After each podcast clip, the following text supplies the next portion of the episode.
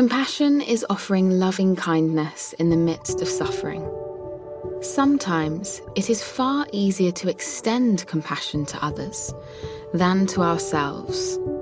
But as humans, every one of us is worthy of compassion, including ourselves. Thankfully, compassion and self compassion can be developed with practice. In this episode, Sean Fargo helps us better understand self compassion, what it is, and also what it is not.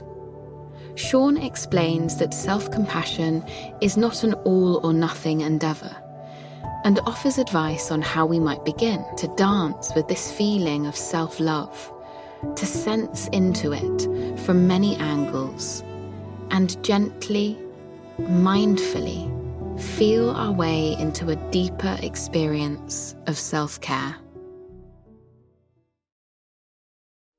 This episode is brought to you by the Mindfulness Teacher Certification Program. To become a certified mindfulness teacher, visit mindfulnessexercises.com/certify. There's lots of definitions out there stemming back thousands of years. And there's like eight different definitions of compassion and is it a verb? Is it a noun? There's a lot of myths around self compassion. You know, is it the same as self esteem? Is it like self pity? Does it mean that I'm better than others or worse than others or even the same as others?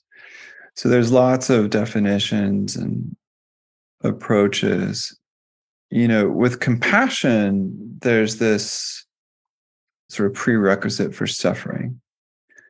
In other words, compassion is love in the midst of suffering.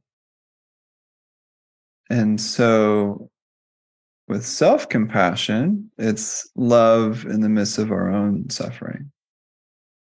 And that could be emotional anguish, could be suffering around a physical pain, stress, anxiety, depression, craving and addiction, trauma, grief, fear. So there's some level of suffering internally that we're bringing care to. And we can focus on the suffering heavily or lightly or barely acknowledge that it's there. But there's some element of suffering. And we're just kind of holding that with this tenderness, this gentle awareness, either with a hyper focused lens, which we can go very deep with and can be very helpful, and sometimes it's just nice to hold it really, really, really, really lightly and just kind of acknowledge that the suffering is there and may I be well. May I, you know, find a little bit of ease here? Or lightness? Or humor? Or simple sense of care? And we can titrate between the lightness and the say heavy? Or the superficial and the deep? You know without judgment. We're just kind of finding whatever dance move feels appropriate you know if we have space to kind of go deeper and say examine it or feel it with a lot of focus zero in on the physical sensations and sort of the mental associations or beliefs or history. There's a place for that. And we don't always have to do that. You know, a lot of people think that self compassion equals going to the gym, eating kale. But I mean, they can be healthy and they can be forms of self compassion. But really, what we're getting at is less of the external and more of the internal. Like, how are we relating to ourselves? Is there an actual feeling of care? Because we can go to the gym with a sense of fear that I'm not going to be good enough or desire to be better than others. You know, we can go to the gym with this feeling of not really caring for how we actually are.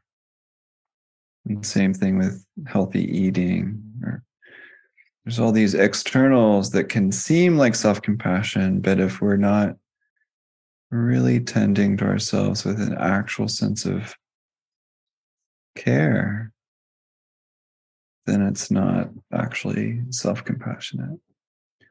So it's this internal feeling from the heart. You know, and there's layers. Just because we may not be 100% fully self accepting or fully self loving, it doesn't mean that we're not doing this right or that we're not good enough. You know, if I could care for me just a little bit more, what might that feel like? You know, if I could befriend this experience just a little bit more, what might that look like? And so it's this moment to moment cultivation, kind of in baby steps. It's not all or nothing. And most practitioners I know still have some dislike of themselves or some feeling of unworthiness or just needing to do a little bit more in order to feel good enough. Or I need to keep doing things for others before I tend to myself or before I befriend myself.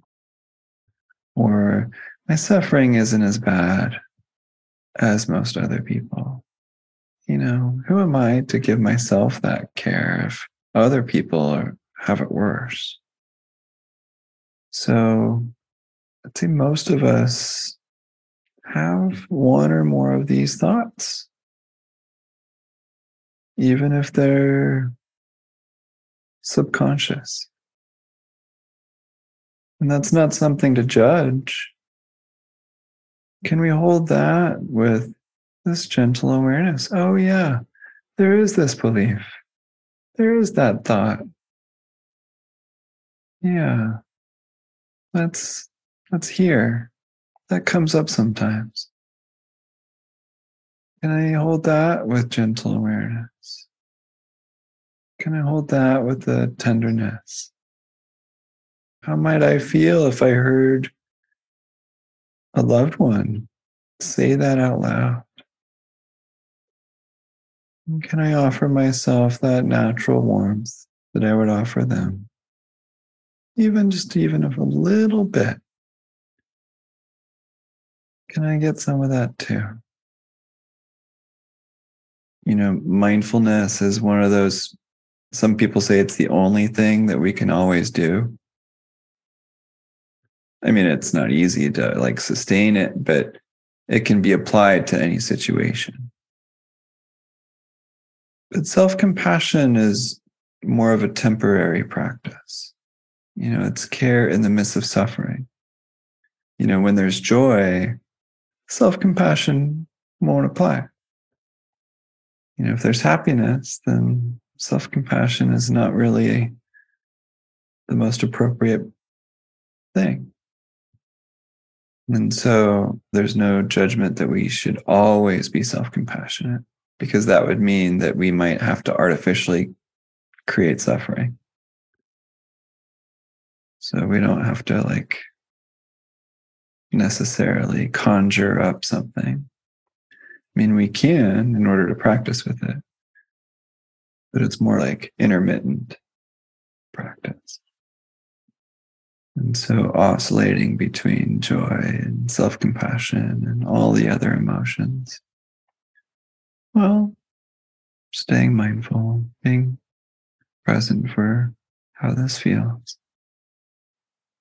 But in many ways, mindfulness is a form of self compassion. And self compassion doesn't need to be lovey dovey. It can simply mean just tending to it without reacting and just kind of being with it, hanging out with it. We don't need to say, I love you to it. Just say, Oh, can I be with this? Can I listen to it a little bit? And just kind of feel into it and see how it goes.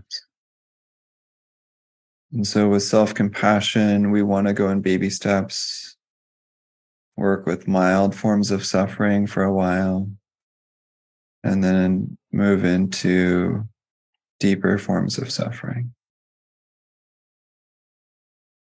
One may say that all of us inherently are always suffering. Well, maybe not always, but a lot of the time with some form of stress or some form of disease or some form of confusion, mild craving, even thinking we're these separate autonomous beings who are independent from the world could be thought of as a form of suffering. But I encourage us to consider forms of suffering that are on the, say, mild to medium side of things to practice with, unless you have a lot of practice with self compassion, in which case we can sort of move into heavier, more intense forms of suffering. You know, in many ways, mindfulness of our suffering is self compassion because we're offering ourselves this non judgmental, gentle awareness. Some may say loving awareness of how it feels. So, in many ways, mindfulness is self compassion when we're bringing mindfulness to our own suffering. We don't have to use the word suffering, we can use stress or dis-ease or some other synonym. Discomfort. And we can use words like acknowledge, allow, and if we're feeling a little bold that day, we can use the word accept. That it doesn't need to be a thousand percent acceptance, but at least a little bit of acknowledgement of what's here. And we can use words like befriend, but it doesn't have to be best friend. Can be like, oh, acquaintance. Like, oh, yeah, there's that feeling again. I'd rather it not be around, but it's here. So, you know, hopefully we won't let these terms get in the way, but rather just kind of dancing, playing, sensing into some form of dis-ease, discomfort, stress, confusion, fear just acknowledging it a little bit and kind of titrating between acceptance or acknowledgement, friends or acquaintance, love, or just simple sense of care, well wishes. For people who have a really hard time feeling anything around this, or, you know, it's like, well, I imagine this scenario that's not really working for me. You know if it's me sharing this care for myself that's not really working. I would just start with very basic loving kindness practice for others you know and just kind of like tending to the heart in some way in some capacity. Maybe it's gratitude practice take any road you can into the heart to see if you can foster a sense of care at all you know, what do you love? I love G.I. Joe. Okay, great.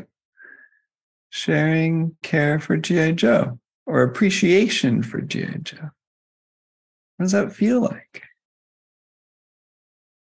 You know, so tending the heart in ways that are a little bit easier and seeing if you can cultivate that sense of care. Maybe it's outward.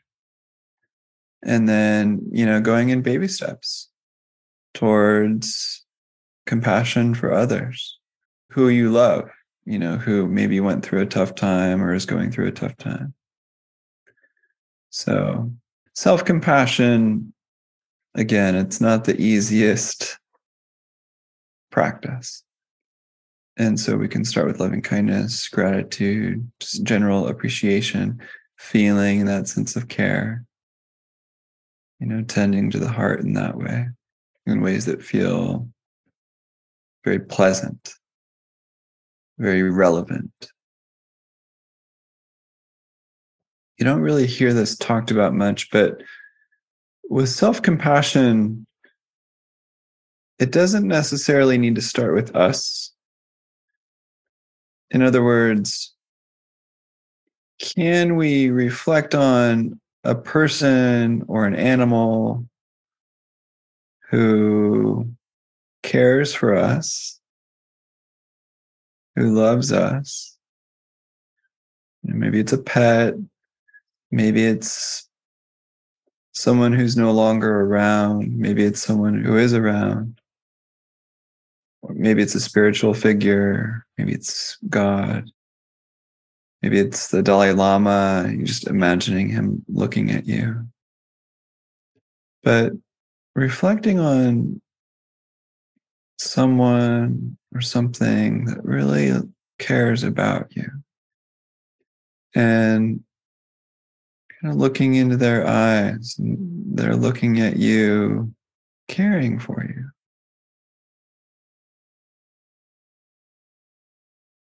you know and can you kind of be with that and open to that sense of care. Let that in bit by bit and allow yourself to feel that care. Feel being cared for. For a lot of people, that's a wonderful way to let love in. So it doesn't have to be like me caring for me. Just be receiving care. You know, oftentimes I use my puppy. You know, she looks at me with these big puppy dog eyes. And it's like, oh my goodness. Or every once in a while, my daughter will look at me with some affection. It's like, can I let that in too? or I'll I don't think I have like memory of my father holding me, but I'll just kind of pretend like, oh, here I am, five years old. What does that feel like to be held by my papa? Or what was an affectionate name that my mother called me when I was little? Like, how would she call me in an affectionate way? what was that word? Or people singing happy birthday to you. Can you open to that feeling and receive that? And so these are all ways to let love in. And we can either piggyback on that love that we're receiving and just kind of like sort of be included in that well wishing for ourselves and just kind of share in that care for me with others. You know, I can kind of play with it, like dance, feel into it a little bit. Just kind of letting that sense of care in in the midst of what may be uncomfortable. Like this discomfort is here and it's okay. Take a few deep breaths and reflect upon how you feel now. With caring curiosity, note what is arising in and around the heart or the belly. Perhaps you feel a bit of resistance, and that's okay. Perhaps you feel more spacious, having been invited to offer yourself more kindness and grace.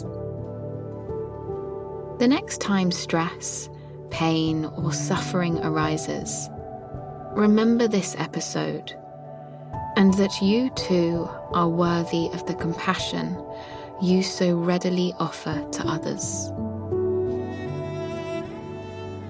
To strengthen self compassion with a guided meditation, listen to the episode titled Self Compassion Meditation with Sean Fargo. To learn more about self compassion from one of our guest teachers, listen to the episode Sharing Mindful Self Compassion with Chris Germer. Thank you to Sean Fargo for this invitation. May we continue to dance with the act of self compassion, to play with all the ways in which, bit by bit, we can receive and give more love. Has this episode been a source of inspiration or motivation for you? Leave us a review and encourage others to connect to the benefits of mindfulness.